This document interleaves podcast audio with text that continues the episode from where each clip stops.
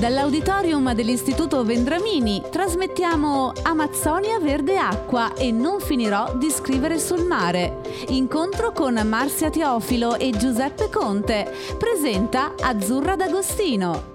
È una cosa che succede abbastanza di frequente in questi periodi di festival che qualcuno per un motivo o per l'altro eh, di salute o meno manchi, però eh, manca fisicamente, ma mi piacerebbe dedicarle due parole dedicarle alla sua poesia e leggervi qualcosa per introdurvi nell'atmosfera di questo Amazzonia Verde Acqua, che è un libro eh, dello Specchio Mondadori eh, prezioso, come prezioso il lavoro di questa poetessa e antropologa che da una vita eh, fa nella, su- nella, sua carriera sia accademica che eh, di scrittura fa uh, un grandissimo poema sulla, sull'Amazzonia e sui popoli indigeni che, che, stanno scomparendo a causa eh, delle scelte dell'Occidente.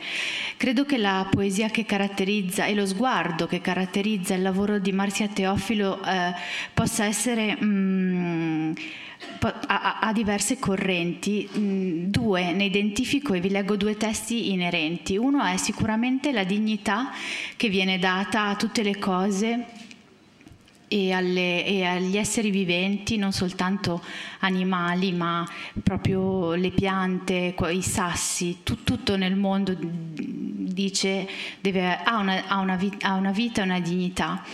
E, mm, mi, mentre venivo qua in treno leggevo un saggio che stranamente congiunge i fili del pensiero e in qualche modo anche questi due poeti, perché è, è un saggio sulla, di un neuroscienziato, quindi all'apparenza lontano dalla poesia, che invece vede proprio nella poesia la possibilità di controbattere quelli che a suo vedere di scienziato sono i principali eh, motivi di preoccupazione in questo nostro mondo. Vi leggo volentieri un paio di righe a introdurre quello che volevo dire sulla Teofilo. Il saggio Elogio della lentezza e lui è um, Lamberto Maffei che è uno studioso del CNR um, di neuroscienze. E a un certo punto dice eh, la grandezza dell'uomo sta nella sua modestia e nel riconoscere che tutto è importante, anche il sole, le albe, i tramonti, le discussioni, i giochi, le poesie, il pensare per il pensare, anche se questi godimenti implicano consumare un po' di meno. E, e Marzia Teofilo su questo ha costruito un, un'opera monumentale di rispetto eh, e, de, e, di canto, eh, dando voce alle figure che non ce l'hanno per proteggerle in qualche modo. E vi leggo La notte dell'armonia, appunto tratto da Amazzonia Verde Acqua. Nella foresta esistono più occhi che foglie più cuori che pietre. È la notte dell'armonia, una notte soltanto, una notte dell'anno e non si sa quale. I cuori di tutti gli animali si accendono luminosi, scompaiono i corpi e tante luci vagano nel bosco quante le stelle nel cielo. È la notte dell'armonia, non si divorano, né si conoscono. Si incontrano il giaguaro e il tapiro, il coccodrillo e il pirarucu, il tucano e l'anaconda, la farfalla e l'iguana, il falco reale e il macaco. È la notte dell'armonia. Per una notte soltanto nella foresta esistono più occhi che foglie, più cuori che pietre. Il secondo grande tema di questa poetessa visionaria, come lo sono talvolta eh, coloro che si mettono in relazione con il mito, con l'archetipo, è la, il canto e la ripresa di alcuni temi dei popoli eh, Maya fino agli Aztechi, tanto che c'è una sezione del libro che si chiama I figli della madre giaguaro. La madre giaguaro è una dea della terra che viene invocata da, da, arriva dai Maya, dagli Aztechi ancora prima, viene invocata durante il parto come, protrette, come dea protettrice della terra e della medicina. E si intitola questa poesia noi amerindi. Noi amerindi, padri e madri dell'America, siamo piante che quando trapiantate, se sopravvivono, soffrono grandi dolori. Non accettiamo di lasciare i coqueiros nelle radure, sfumature di rari colori e sapori di frutti e di fiori, notti ardenti e agresti selve, noi, uccelli mattutini e della notte, non accettiamo di lasciare la foresta, la nostra terra, dice Quambu, guerriero, lunghi occhi scuri al chiaro della luce, la voce ardente, lamina tagliente, occhi che piangono e consolano l'aurora sul prato di splendidi fiori fioriti. Scaturiscono idee al vapore notturno, vagando per le tenebre lui canta le tribù assassinate, Amniapes che vivevano sulle rive del rio Machena, Apiacas e Toras del rio Madeira, Aruas e Macurapis del rio Branco, Araras Guaretegayas, rio Guaporé, Uaris, rio Corumbarias, Ipotevas, rio Cocoal, Jabutis, rio Rosigno, Samanaicas e Mondes, rio Pimenta, Palmeiras, Ramaramas, Ta Taquatepes, Rio Tampuira, Urumis e Vairo Ross, Rio Colorado. Grazie a Marzia Teofilo.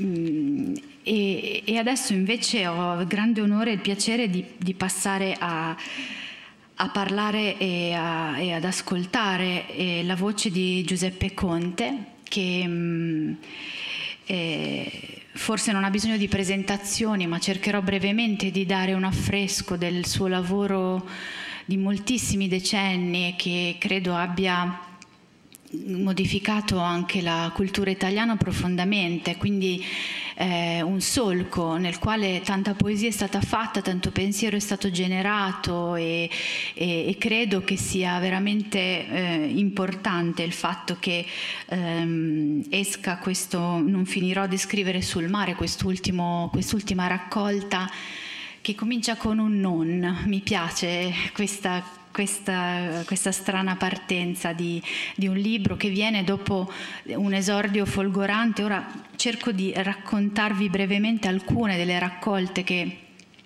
potete ancora trovare, altre meno, sono ormai fuori catalogo, comunque il, forse quella più che, che, che, da subito ha sconvolto la, la, poesia italiana è stata L'Oceano il ragazzo, eh, che, che, fu anche celebrata insomma, da Italo Calvino e vinse il premio Nelly Sachs in Francia.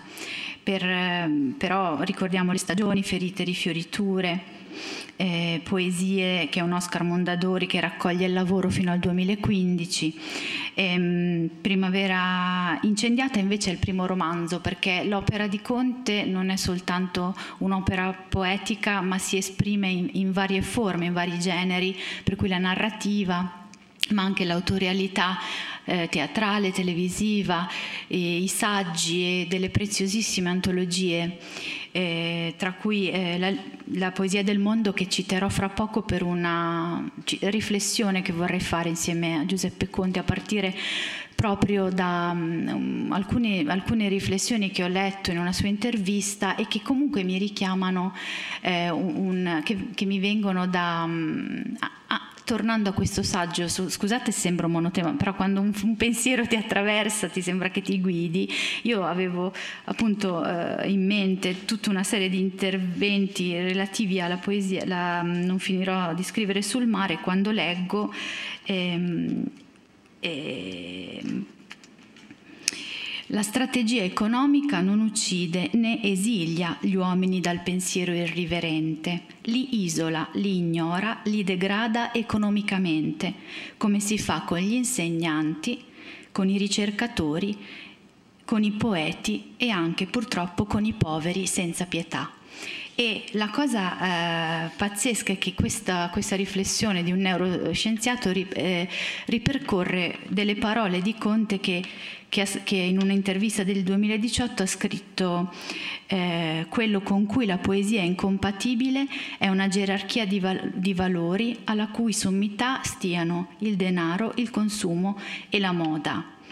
E I poeti sono dep- de- depotenziati e zittiti e, e confusi dal potere economico-finanziario. Ehm, mi sembra che questo sia un punto di partenza fondamentale nel, nell'interrogarci sul fare poesia oggi, perché ehm, Conte eh, dice giustamente che la poesia si colloca costituzionalmente come alterità assoluta, quello che tutto sommato ci sta regalando un mondo in cui il mare muore e l'Amazzonia brucia. E, e, e questo lo, lo, lo, ha detto fin dall'inizio, cioè non è una cosa che nasce negli anni recenti, viene da, da tempi molto antichi, da un pensiero che come tutti eh, i poeti e i creativi c'è come una previsione, no? talvolta c'è una capacità di vedere oltre il presente, forse già negli anni Ottanta o forse prima si poteva intravedere qualcosa. E eh, magari direi qualcosa su questo perché comunque è come un, un flusso nel quale questo mare torna in qualche modo. Senz'altro, eh, grazie Azzurra D'Agostino che ha toccato veramente un punto molto nevralgico nel mio lavoro e nella mia posizione sulla realtà oggi, grazie a tutti voi che siete qui.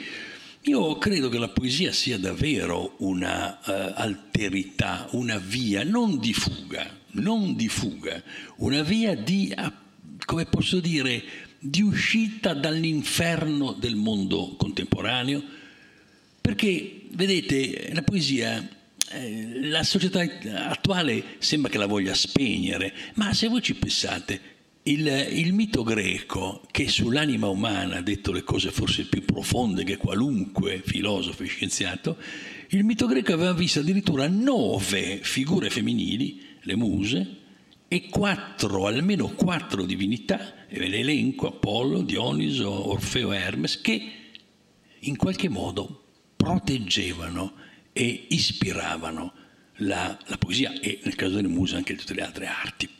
Perché? Perché la poesia è una pulsione primaria dell'anima umana, non è una cosa che riguarda i libri, che riguarda la cultura, che riguarda la storia. Certo, io sono uno che ama proprio il sistema di conoscenza della letteratura, sono uno dei pochi rimasti ancora che pensa che il sistema letteratura sia indispensabile per la nostra civiltà e per la, nostra, per la nostra conoscenza delle cose. Ma la poesia è veramente una pulsione primordiale dell'anima umana che spinge richieste, alle richieste sul senso, su quello che noi possiamo, che siamo, su quello che sui nostri desideri, sulla nostra parte di ombra, perché in tutti noi c'è una parte di ombra. Ecco, la poesia fa tutto questo. La poesia fa tutto questo. Oggi si dice deve essere chiara, deve essere impegnata, c'è un, tutto un discorso sulla chiarezza della poesia, sull'impegno della poesia. La chiarezza, eh, Dio mio, io non sono certo un novecentista, non è che amo le, le, le, le allusioni d'anima o le piccole, o piccole cose liriche di, di, di, di un certo novecento. E quindi la chiarezza, io sono convinto che la poesia debba puntare al cuore del lettore. Sono convinto. Ma che chiarezza deve essere? Se deve essere la chiarezza di un articolo di giornale, scusate, ma io scrivo un articolo di giornale. Ci sono dei problemi, non so se io devo, non ho mai dedicato una poesia alle infiltrazioni della, dell'andrangheta nella Liguria, perché? perché lo ritengo un tema da, da impegno civile sul giornale e io lo faccio, facendomi anche molti nemici. La poesia deve essere chiara, ma non può rinunciare alla metafora, alla bellezza, all'incanto, se rinuncia a quello perde una componente fondamentale, Questo io sono convinto, so che altri la pensano in un altro modo, ma io sono coerente con quello che ho sempre creduto. Esiste una poesia, la poesia è una pulsione primaria dell'anima, la può essere chiara, chiarissima, ma deve avere dentro il senso dell'alterità, il senso della metafisica, il senso della metafisica anche laicamente parlando, anzi soprattutto laicamente parlando, e il senso del, del mistero. Questo pensavo io, viviamo nell'inferno, eh, lo sappiamo, lo vediamo, siamo qui con le maschere, con, le, con, quello che sta succedendo oggi che è atroce, viviamo nell'inferno. E come negarlo? Però mi viene sempre in mente come finiscono le città invisibili del mio caro amico, sono stato amico solo negli ultimi due anni della sua vita, Italo Calvino, al quale io devo se sono oggi qui, perché la mia vita di scrittore è stata profondamente eh, aiutata, non condizionata, no, ma proprio spinta, aiutata. E mi piace eh, eh, eh dimostrarlo e, e, ancora adesso mostrargli gratitudine da Italo Calvino, nel finale delle città invisibili dice bisogna riconoscere quello che è inferno, ma perché noi viviamo nell'inferno, ma nell'inferno ancora più importante è riconoscere quello che non è inferno, dice Italo, e farlo vivere e farlo, dargli spazio e farlo durare. E questa è la poesia. La poesia nell'inferno isola quello che non è inferno, isola quello che riguarda l'anima umana, che riguarda le cose più, più, più, più sacre, più, umane, più belle che ci sono nel mondo. E questo è il mio, il mio disegno, provare nell'inferno che ci circonda, senza dimenticare l'inferno, riconoscere quello che l'inferno non è. Viaggiare dall'inferno al paradiso, eh, beh, come ha fatto il padre della nostra poesia, che se noi stiamo qua a parlare di poesie italiane, a parlare italiano lo dobbiamo a lui, come ha fatto Dante. Dante ha identificato nel suo viaggio dall'inferno al paradiso un motivo, un tema, quello che fa uscire dall'inferno e che porta al vertice del paradiso ed è amore con la maiuscola, non l'amore psicologico, l'amore di una coppia l'amore di due amanti, che è sempre importante ma che non è decisivo. Amore con la maiuscola, l'energia spirituale forte, vincente dell'amore quello fa viaggiare dall'inferno sino a, al culmine del paradiso, sino a vedere, sino a vedere Dio. L'amore che muove il sole da altre stelle, non ce, lo, non ce lo dobbiamo dimenticare mai questo, dove approda il viaggio di Dante dove approda con una potenza di visione allucinatoria che è straordinariamente ricca e potente e che ci tocca e ci riguarda ancora oggi. Sicuramente è, è così e questo ha, ha, dentro delle parole di, eh, diciamo, quantomeno eh, speranza, ottimismo, nel senso che mh, mm, in, in, in, un'altra intervista eh, Conte diceva eh, la, la poesia è, è sempre possibile quindi a questo inferno di cui parliamo è, la poesia è, è, sempre possibile anche in inferni peggiori di questo. E mi chiedo, qui ehm, è una, una, domanda diciamo quasi storica, nel senso che mh, mm, potremmo eh, arrivare alla questione del, del um, mitomodernismo, no? come, come, poter parlare delle cose antiche e rendendole vive, cioè facendo sì che questa possibilità non sia soltanto un feticcio, per cui queste nuove muse, queste, questi protettori che ci portiamo dietro eh, siano qualcosa di, eh, di, concreto a cui a, a affidarci. Come, come può accadere questo con la lingua di oggi? Io eh, penso che leggendolo si intraveda, però magari provarlo a formalizzare in un sì, eh, come può accadere? Eh, vede, il, il, linguaggio contemporaneo è molto impoverito, molto, eh, molto banalizzato, molto succube dei gerghi e della moda.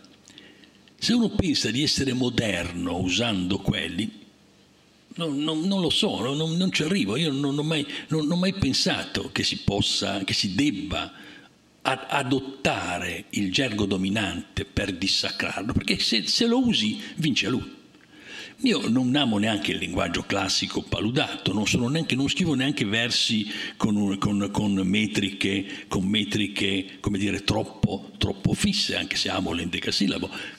Mi piace far calare nel contemporaneo il, il soffio della nostra tradizione e del mito antico e mi piace tanto più rileggere il mito antico con gli occhi e col linguaggio della contemporaneità. In fondo un mitomodernismo che è stato mh, demonizzato dalla cultura italiana, ma voleva dire quello, voleva dire noi siamo, ci, ci, amiamo, amiamo eh, vede, leggere il mito con la modernità e leggere la modernità, vedere nella modernità le persistenze dei grandi, dei grandi miti, che sono poi l'essenza, a mio parere, l'essenza della nostra vita eh, spirituale, della nostra anima, che l'anima, guardate, è un concetto molto complesso, l'anima comprende anche il corpo, l'anima è, è spirito e corpo insieme. E, e lì il mito scende veramente. È stata una, una, non, è, non, è, finita, eh, nel senso che il mitomodista lo può essere chiunque, lo può diventare chiunque quando intravede questa possibilità, far, far calare nella tradizione il moderno, il moderno non, non, come feticcio, ma il moderno come qualcosa che si può rileggere e, e reinterpretare. Certamente non è passatismo, non è, io non ho mai avuto nostalgia, sono un uomo che non ha mai nostalgia di niente non ho nostalgia del passato, che passato, poi, che passato dovrei avere, non ho nostalgia di niente, non ho niente da difendere, eh, però eh, credo che parlare degli alberi, vede, diceva lei D'Agostino prima molto, molto opportunamente, ma chi ha mia, chi, quelli della mia generazione si ricordano che era uno slogan proprio, era uno slogan, come si può dopo, dopo quello che è successo nella seconda guerra mondiale parlare di alberi? E allora aveva una sua legittimità. Ma oggi, oggi invece dobbiamo assolutamente parlare di alberi e tutti parlano di alberi, da Carlin Petrini a, a giù a, al Papa, tutti parlano di alberi. Io aggiungo una cosa, mi permette D'Agostino, una cosa bizzarra, e non basta parlare di alberi a sti punti e io ne ho parlato tanto nei miei libri, non basta neanche piantare alberi, che è una campagna importante che io sostengo che va, bisogna abbracciare gli alberi. Io ho l'esperienza, un'esperienza, io sono un uomo di mare, ma quando le rare volte che sono in campagna riesco a stare abbracciato per, per un po' un albero, sento una energia che sale, che va verso il cielo, che è sem- semplicemente meravigliosa. Allora gli alberi vanno, ma se tu ami la natura, ami gli alberi, ami, allora sì che decidi di salvarla. Se tu ami il mare, allora è il momento che non lo vuoi insozzato dalle, eh, dalle eh, Great Pacific Garbage Patch, le grandi macchie, le grandi, le grandi isole di plastica del, che io ho scoperto che in Italia non lo sapeva ancora nessuno, ma io ero in California, il, il capitano Charles Moore le ha, le ha descritte perché ci è, ci è capitato dentro con la sua barca. Isole immense che avevano allora la, forma, la dimensione del Texas e oggi boh, dicono anche di più, di, di rifiuti eh beh, eh, signori, questi sono problemi enormi, ma io non credo che la poesia possa tematizzare, la poesia deve far amare il mare. Questo è il mio compito, deve far capire che senza il mare il pianeta muore e permettetemi, anche una parte di noi muore. Questo io questo sento in maniera, in maniera profonda. Sì, e per passare alla poesia c'è un testo che mh, amo particolarmente eh, e che chiedo perché ehm, eh, parlavamo di alberi e, e, c'è un testo che parla delle radici in cielo. E, e, mi è venuto in mente, ascoltando una, c'è una, un'antropologa che si chiama Elena Dack, che lavora con i nomadi, lei diceva che i nomadi non hanno le radici come noi le intendiamo, ficcate in terra, ma le hanno in cielo perché si orientano così e, e, perché per loro il paesaggio non è qualcosa da guardare o in cui mettere una casa, ma da attraversare e farne parte. E mi sono detta anche i marinai forse hanno le radici in cielo, no? quando guardano si orientavano con le stelle. E c'è questo testo ehm, che parla di sostizio che, eh, che, ne parla come uno stato dell'esistenza, uno stato esistenziale e che forse raccoglie bene questa cosa eh, appena espressa, questo concetto appena espresso che la poesia forse un albero non lo pianta ma pianta in noi il seme dell'amore. Per, per l'albero e quindi chiederei di leggerlo è a pagina 130 un testo lungo Eh, vabbè, sì, ma è molto bello. Non posso dire di no alla, alla, ad Agostino, quindi lo leggerò, ma è un testo lungo, non pensavo di leggerlo, è lo stesso, lo leggo volentieri, ci mancherebbe. È un testo scritto per una, è nato per una festa per il solstizio d'estate in una, in una libreria di, in Liguria. E, eh, l'ho scritto di getto, poi l'ho, l'ho un po' ritoccato e dice così. Allora, si intitola Che cosa muove il Omero e muove il mare, sottotitolo Ode per il solstizio d'inverno. È un testo mitomodernista in effetti. Dall'auditorium dell'Istituto Vendramini, Amazzonia Verde Acqua e non finirò di scrivere sul mare. Incontro con Marzia Teofilo e Giuseppe Conte. Presenta Azzurra D'Agostino. Sanno ancora cos'è il solstizio d'estate? Quelli che hanno dentro di sé il solstizio d'estate, le tiepide notti brevi stellate, le fiamme dei falò che si alzano come se cantassero un barbaro canto in coro, lo sanno, sono loro. Quelli che nella loro vita almeno una volta hanno abbracciato un albero, stretto il petto contro la sua corteccia. Quelli che sanno di avere le proprie radici in cielo, che si aprono nell'azzurro una breccia. Quelli che hanno sentito il sibilo segreto del mare nel cavo cupo di una conchiglia. Quelli che hanno visto in una conchiglia sulla battigia il mantello della Dea Venere che vuole approdare in terraferma, quelli che hanno navigato il mare Egeo e ne hanno conosciuto le burrasche di Meltemi e la favola eterna, quelli che sanno che Ulisse è il padre del nulla e amano Achille, giovane eroe solare predestinato e ribelle, quelli che amano la luce dell'alba, dell'ambra, della seta, del miele, gli occhi umani, gli occhi di gatto delle più lontane stelle. Quelli che navigano, cercano, non hanno mai avuto paura di dove li porterà la loro ricerca senza posa. Quelli che se ne ridono quando un intellettuale giudica qualche idea o qualche forma pericolosa, quelli che amano storie con bei personaggi carnali e trame che assecondino i fili nascosti del destino, quelli che hanno visto Victor Hugo sotto il cielo delle isole normanne, dialogare a tu per tu con Dio e con tutto ciò che è divino, quelli che si ribellano a ogni atto di ingiustizia, anche se non colpisce direttamente loro, quelli che hanno sentito almeno una volta gli anarchici cantare Le temps des cerises in coro, quelli che non si nascondono impauriti se sentono pronunciare i termini rivoluzione, insurrezione, comune di Parigi, quelli che sono pronti ad alzare barricate contro chiunque voglia governare con sopruso e oppressione, quelli che hanno fede in ciò che fanno e lo fanno proprio perché hanno fede, quelli in cui gli anni, il desiderio di candidamente, disinteressatamente, meravigliosamente cambiare il mondo non cede.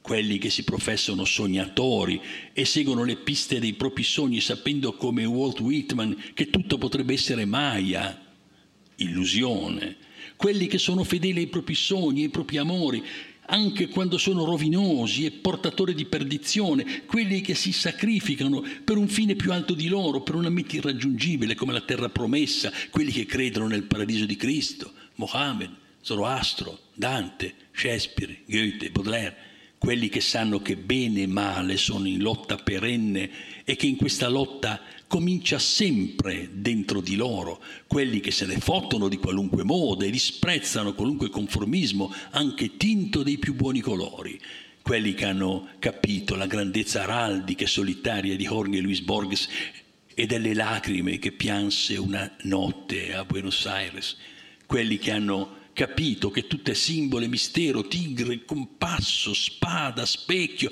non solo la nostra anima, anche la nostra carne, quelli che sentono moltitudini, principi, draghi, guerrieri, senza tetto, maghi, ciclopi, agitarsi dentro il proprio io, quelli che santificano i desideri sessuali e li vivono liberi alla luce del sole, senza credere di offendere nessun Dio, quelli che almeno una volta hanno pianto per aver offeso l'innocenza per non aver avuto abbastanza pietà di chi prova dolore. Quelli che amano l'amore, far l'amore, essere schiavi d'amore, vivere per l'amore, quelli che sanno che è l'amore a muovere tutto, che è l'amore che muove Omero e muove il mare. Sanno ancora cos'è il solstizio d'estate, quelli che hanno dentro di sé il solstizio d'estate, le tiepide notti brevi stellate, le fiamme dei falò che si alzano, come se cantassero un barbaro canto in coro, lo sanno. Sono loro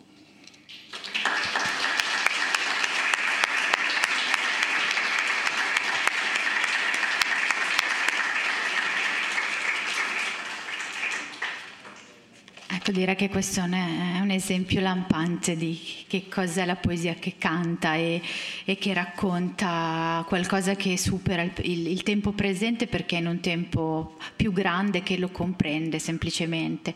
E, e un pochino questo libro va, va tutto nella, in questa direzione. Ci sono delle poesie più brevi e più come che ritraggono un momento, no?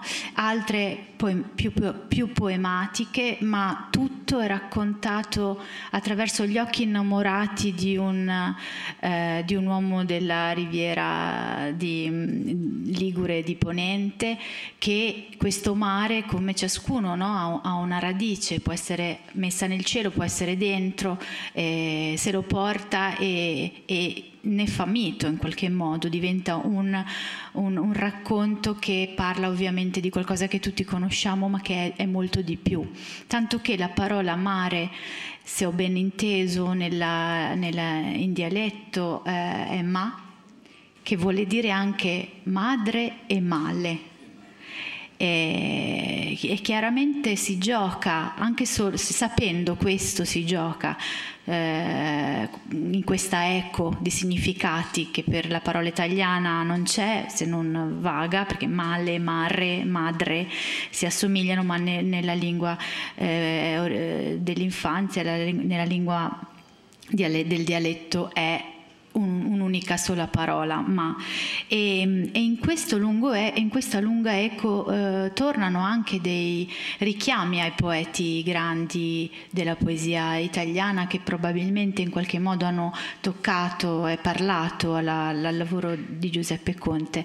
E, penso sia impossibile non pensare a Leopardi nella... Mm, nella poesia eh, Il mare che ti ha specchiata, è una sezione dedicata alla luna, grande relazione col mare, e così come torna a volte la, la, poesia, la parola naufragio, non, non si può non pensare a Ungaretti, in cui la, il naufragio immediatamente ci richiama all'allegria in un qualche modo, no? molto diverso, non parlo tematicamente, parlo proprio di, di parole. E, e, poi c'è un altro richiamo, a un certo punto eh, c'è l'impossibilità di un Itaca, no? forse la famo, più famosa poesia su Itaca l'ha scritta Cavafis che invece diceva Itaca ti ha dato il viaggio, qui si tratta di un ritorno impossibile, come se quest'isola non ci fosse, come se tutto fosse nel viaggiare nello stare in mare. E mm, magari la possiamo leggere. Io dipende, dipende, quanto tempo abbiamo ancora, perché sono le 7.05. Chi è che deve fare i segnali qua? Non, eh, chi è? Una signorina? Un signore? Chi è? Chi è? Quanto manca ancora, signorina? Quanto? Ah, 25, non 5. Eh, allora. Allora, allora siamo eh, Meno male che Azzurra D'Agostino, dopo avermi chiesto di leggere un testo che mi ha fatto ehm, perdere il fiato, è un testo difficile da leggere, è un testo, però la ringrazio perché è un testo al quale tengo, meno male che non mi ha detto di leggere la poesia, la poesia per, eh, dove si parla di ma. Ma vuol dire madre, invocativo in dialetto ligure, o ma, o madre, ma. Vuol dire anche mare, vuol dire anche male. L'analogia tra madre e mare però è anche in francese. Io ho passato una parte della mia vita mentale e anche fisica in Francia e la mer, lo sapete, è, è, è femminile quindi cambia tutta la percezione del mare, se lo vedi maschile, padre, come Montale in Mediterraneo, o se lo vedi madre, come i poeti francesi. Questa non la leggerò perché è una poesia, io l'ho scritta con mia madre era ancora in vita, a 98 anni, a 98 anni quindi figuriamoci, mm, adesso non c'è più e io non, la, non, la, non mi sento di leggerla non mi sentirei di leggerla in. Posso dire che la poesia fa dei regali strepitosi. Un giovane poeta francese, traduttore, che ha tradotto molte mie cose, si chiama Christian Travaux e che abita a Reims, eh, avendomi sentito, non lo vedo quasi mai, anzi mai, ci sentiamo solo via mail, avendomi visto però, ho percepito dalle mie lettere una, molto provato, io sono stato eh, molto, non solo molto legato a mia madre, sono stato figlio fino alla mia bella età non ho mai percepito la mia, la mia realtà di, di, uomo maturo. Ho sempre sentito un ragazzo che ha da fare con l'oceano e figlio. E quando è mancata mia madre, in effetti è stato un momento che da, da poco, un momento durissimo per me. Questo mio amico francese l'ha percepito e ha fatto una cosa incredibile per i poeti italiani, non ci crederanno. Ha scritto per me una consolazio nei termini ciceroniano-senechiani della parola in versi. Eh, beh, eh, non poteva, la poesia veramente è sempre quella che alla fine arriva al cuore di più e che tocca le, le corde più profonde, più assolute del nostro essere. Questo io difendo una poesia che ci creda, non che sia fatta svagatamente tanto per fare dei bei versi, un bei versi li sanno fare tutti, una poesia che arrivi al, al cuore e al fuoco dell'anima. La poesia che, su cui Azzurra D'Agostino, che deve avere un, un, un sesto senso nel toccare tasti, certo, ma anche un bravo critico, oltre che una poetessa, nel, eh, eh, non c'è un'itega, la vorrei tenere come chiusura perché è anche un po' un, ahimè, un po' un bilancio di quello che, che è mia, il mio percorso e che continuerei se io ho cominciato, sto scrivendo in prosa adesso, due libri addirittura, però ho anche due libri, ho cominciato anche due libri di poesia. Il confinamento mi ha fatto bene, oltre, oltre a farmi crescere questa imponente barba, mi ha eh, fatto parlare con le ombre e mi ha richiamato alla poesia. Anche il testo La consolazione del mio amico Christian mi ha mi ha indotto a ripensare la, la poesia. sto scrivendo due, due, ho cominciato appena due libri nuovi, quindi sto lavorando, sto lavorando moltissimo. Eh, cosa posso leggere? No, quella la tengo per ultima, ne abbiamo ancora un pochino, ci, ci sta ancora... La, ci... Il mare che ti ha specchiata. Ah, la poesia sulla, sulla luna? Mm-hmm.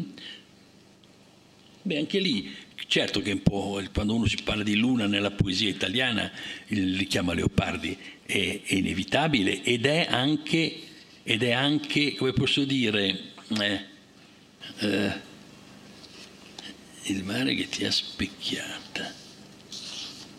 Sì, sì, trovate, grazie.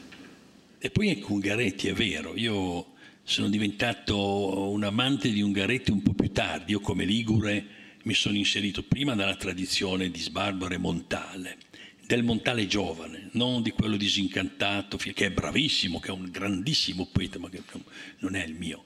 Il Montale degli Ossi, che per me è, un, è gigantesco, e, e Sbarbaro, di pianissimo, di rimanenze, che è un poeta enorme.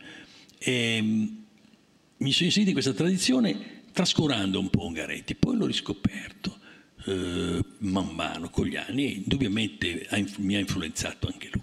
Questa poesia si intitola Il mare che ti ha specchiato e dice così. Ah, ah, comincia con, rivolgendosi alla luna. Io l'ho sempre detto ragazzi, io ho sempre detto, ma chi è che parla con la luna? Chi? I matti? e poeti. Non c'è nessuno altro che si possa che mettere a parlare con la luna. Io rivendico questa pazzia, la rivendico, so che è bella, è sana, è buona, è la parte in ombra dell'anima, ma è la parte anche luminosa dell'anima. Quindi io dico, parlo con la luna, dialogo con la luna. E questo vabbè, Leopardi l'ha fatto molto meglio di me, naturalmente. Dimmi, luna del mattino, luna evanescente, scialba, indefinita, di perché è così breve la vita? Perché ti assomiglia all'umano destino.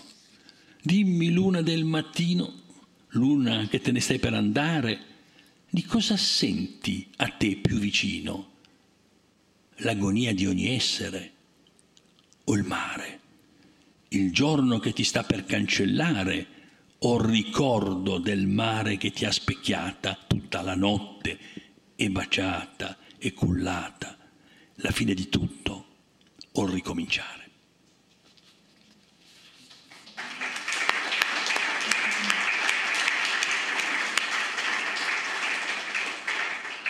Io adesso, se permette, prima c'è una poesia che... Eh, Beh no, dica lei, seguo le sue tracce, seguo le sue tracce. Eh, a me eh, penso che per dare anche appunto una panoramica della, del libro ci sia una sezione che vale la pena di toccare insieme anche sulla dimensione etica di cui parlavamo prima della poesia, che è la sezione Due preghiere marine. Eh, scelga lei qual è. Quella che non volevo leggere, ecco. però la leggo. Vabbè, la leggo, è un po', non è tanto lunga, ci sta, ci sta tutta, ci sta. Io guardo che, che severi, eh, ci sta tutta, però attenti, tra le preghiere marine, che sono quattro, ce n'è una che ho scritto dedicata al mio amico turco Tugrul Taniol, che è anche un poeta che amo molto, e con quale abbiamo trafficato diverse volte a Istanbul e in Italia. Mi ha invitato a scrivere una poesia su una rivista turca, questa qua non è mai parsa in italiano, era apparsa prima su una rivista turca, nel momento in cui c'era i, i, i disordini, eh, i, le sommosse di Gezi Park. E io ho dato un, un aspetto, se vuole, qualcuno mi dirà che è un po' retorico, lo so già, però io ho dato un aspetto di, di, di sermone quasi, di, di preghiera nel senso di sermone a questa mia poesia.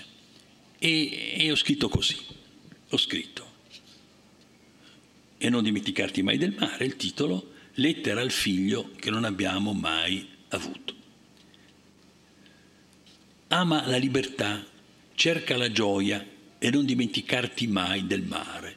Costruisci, qualunque sia il tuo fine, qualunque il fine dell'uomo sulla terra, tu costruisci, inventa, narra la tua vita a te stesso, abbi cura della tua anima, solo così saprai che il tuo corpo è sacro, saprai che è sacro il tuo sesso.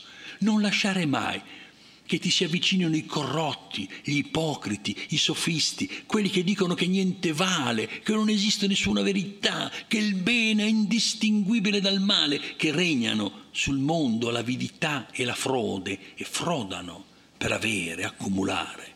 Tu ama la libertà, ama la gioia e non dimenticarti mai del mare ribellati con quanta forza ha il tuo cuore, ribellati all'ingiusto, al sopraffattore, a chi avvelena per il suo profitto il pianeta, a chi affama per il suo profitto le moltitudini, a chi umilia, a chi disprezza i deboli, gli inermi, la tenerezza. Ribellati, già la tua giovinezza è ribellione, è questa la tua stagione, sì un'onda tra le altre della mareggiata, Credi sempre che la democrazia è maestrale, fiore di salino, energia. La tua sola ricchezza, ragazzo, è la vita, che è sempre mortale infinita. Rispettala dovunque la vedi, non calpestare mai una primula, non uccidere mai una lucertola, rispetta gli alberi, la loro saggezza di avere radici buie, di puntare al cielo, rispetta l'acqua che scorre, la medusa pulsante come fatta di velo, il delfino che guizza sulle onde e ti dice che vivere è soltanto un salto felice. Prega, se non sei chi e non sei come, prega lo spirito che soffia nelle cose meglio del nulla è anche un Dio senza nome. Sii fragile con chi è fragile, sii inflessibile con chi è forte e apri sempre le tue porte a chi arriva da te lontano, non avere paura, dagli la mano, come tua madre e io abbiamo saputo fare, figlio che non abbiamo mai avuto, figlio a cui ora è inutile parlare. Ma tu, chiunque ti abbia generato, ama la libertà, cerca la gioia e non dimenticarti mai del mare.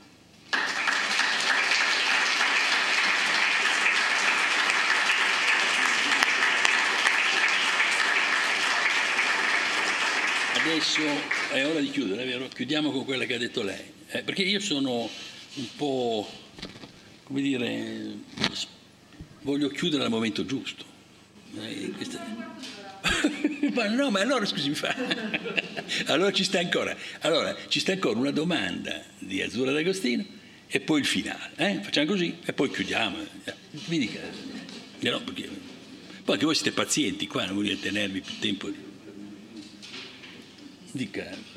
La, la, la questione della, eh, del raccontare una una vita, un affresco, una biografia e renderlo fruibile o comunque eh, qualcosa che ci riguarda tutti. Questa è un po' la noce, il succo e il senso della poesia. Ci sono dei, dei, una sezione invece molto diversa, sono proprio dei piccoli affreschi in alcune marine oppure nei bar.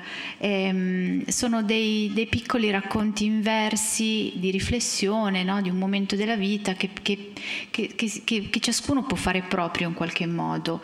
Ehm, com'è stato lavorare a collezionare questi ricordi senza farne nostalgia? È stato, no, è stato così. Eh, alcune poesie, come chi legge dal libro vedrà, si svolgono molto lontano. Qualcuno mi accuserà, mi hanno già accusato di, di esottismo di, o di prendere... Eh, ma io in realtà ho vissuto così, cioè io, non è che io ho viaggiato sempre abito sul mare, non abito né a Milano né a Roma e chi non abita nei centri di potere culturale viaggia.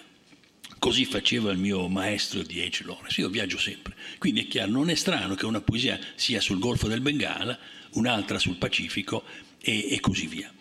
Eh, altre però poesie invece si svolgono, sono scritte, eh, sono, si intitola Mattinate marine, è questo che diceva, Mattinate marine sono poesie eh, domestiche, familiari, no familiari, non esageriamo, io, io non, non, so mai, eh, eh, però sono poesie domestiche, io che esco di casa che vado a prendere, a far colazione su un baretto in riva al mare. Siccome, come diceva Baudelaire, le città cambiano più in fretta che il cuore dell'uomo, o il contrario, il cuore cambia più fretta no, no, le città cambiano più fretta cuore dell'uomo e quel bar non esiste, praticamente non esiste, in quella forma non esiste più. Ma io la mattina scendevo, facevo 100 metri, attraversavo la via Aurelia, perché è l'Aurelia che passa lì, e andavo altri 100 metri e mi trovavo in riva al mare e prendevo degli appunti, tutto lì. Mettevo, avevo un taccuino, io porto in tasca spesso un taccuino di dimensioni molto piccole che stia nella tasca de, di qualunque giacca, di qualunque camicia, non so, di qualunque cosa e, e, scrivevo questi testi. E sono testi proprio... Eh, ci, sono, ho voluto datarli anche non, non con la data, ma con l'orario. Una, ci sono le ore precise in cui i testi sono scritti, sempre al mattino, perché io scendevo di solito, mi prendo un attimo di libertà al mattino, d'inverno per fare colazione al sole ed estate per nuotare, poi io lavoro tutto il giorno, sono chiuso in casa a lavorare, però queste passeggiate marine, eh, forse una ci sta, sono poesie eh, in cui io rifletto come mai non ho mai raccontato la vita quotidiana nella mia poesia da giovane L'Oceano ragazzo non c'è niente di quotidiano, nessuno può capire do, né dove abitavo né cosa facevo. Né cosa... L'Oceano ragazzo è un libro eh, eh, di, di, deliri metamorfici, c'è il mare, c'è le leggende, c'è il mito, c'è, la, c'è anche sì, la Liguria forse, ma, eh, ma c'è soprattutto una visione, una visione eh, di, di, di, piante, di, animali, di divinità. Non parlo mai di me né di esseri umani. E mi sono chiesto perché, come mai adesso? Che sono ormai vecchissimo, mi, mi viene voglia di, di far riferimento ad esseri umani. Eh, questo c'è una poesia che parla di quello, c'è una poesia che parla di quello, ma io direi di andare alle, alle conclusioni, perché mi piace molto l'idea di concludere tranquillo, che qualcuno non mi interrompa mentre leggo l'ultima. non si sa mai, potrebbe, potrebbe capitare tutto. Potrebbe capitare tutto. Grazie, grazie della vostra, grazie cara Azzurra D'Agostino, grazie a tutti voi della vostra, della vostra, pazienza, della vostra attenzione. Siamo qua a parlare di cose che sono un delirio, che, che sono eh, poesia, eh. però siamo anche qua a parlare di quello che è essenziale al mondo, della nostra verità, della profondità della nostra, della nostra esistenza. Io, ringraziando tutti, leggerò proprio Non c'è un'Itaca, che è una poesia, che è un omaggio a Cavafis, è una uh, discussione, in qualche modo un dialogo da lontano con lui, io amo moltissimo Cavafis, e però è anche un po' un bilancio mia, delle mie, uh, di quello che penso e credo sulla poesia e sulla vita. Ve la leggo, si intitola Non c'è un'Itaca e dice così, vorrei leggere in piedi, ma poi non so come, non so come mettere staggeggio qua, quindi perché no, si, eh, non si fa più fatica a leggere così, eh, ci si comprime un po'. Qualcuno me lo può alzare sto coso? Me lo, me lo, qualcuno me lo può alzare questo? Per leggere in piedi? Grazie. Sto concludendo. Poi non, poi non rompo più, finito. No, perché in piedi si fa meno fatica a leggere. Non c'è un'Itaca. Non c'è un'Itaca nella mia vita. Non c'è un'isola a cui tornare soltanto solitudine, alto mare. A lungo ho navigato senza bussola, non ho fissato gli occhi alla stella polare, sono andato lasciando che la rotta la decidessero le vene e il vento. Me ne stavo sotto coperta ad annotare sul mio libro di bordo tutto quanto appare e poi scompare come la luna. Ho conosciuto il canto che annega della sirena, la danza pietrificante dei capelli di Medusa e come Giona il ventre buio della balena, ma vi giuro, non ne ho avuto paura, perché parla di mostri soltanto chi ha piena di mostri la sua anima e non sa che cos'è l'innocenza delle cose, cosa sono le spine e le mimose. Non c'è un'Itaca nella mia vita non c'è un'isola a cui tornare, ma libeccio e maree mi han fatta approdare in tanti porti dove stavo un po' al sicuro per i rifornimenti e le riparazioni, lavoro di mastri d'ascia e calafati. Ho potuto visitare tanti mercati, aggirarmi tra le spezie, pezze di seta, vasi di rame e finalmente appagarmi nelle brame di donne audaci e incantevoli, rosse come le rose, dolci come le fragole sono stato innocente e peccatore, se peccato è lasciarsi trascinare dalle onde tra corolle di sole e di salino. Non avevo un telemaco da far crescere, né un bagaglio di merci da vendere. Dio l'ho invocato e sentito vicino, anche se non ho mai posseduto davvero la fede che salva, che svela il mistero.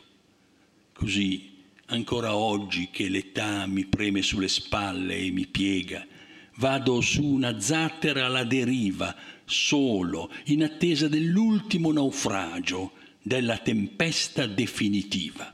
Ma sino all'ultimo amerò questo mare, mi dirò che ne valeva la pena, che è stato bello anche così viaggiare, che per me l'unica meta è stata vivere e amare sempre e scrivere.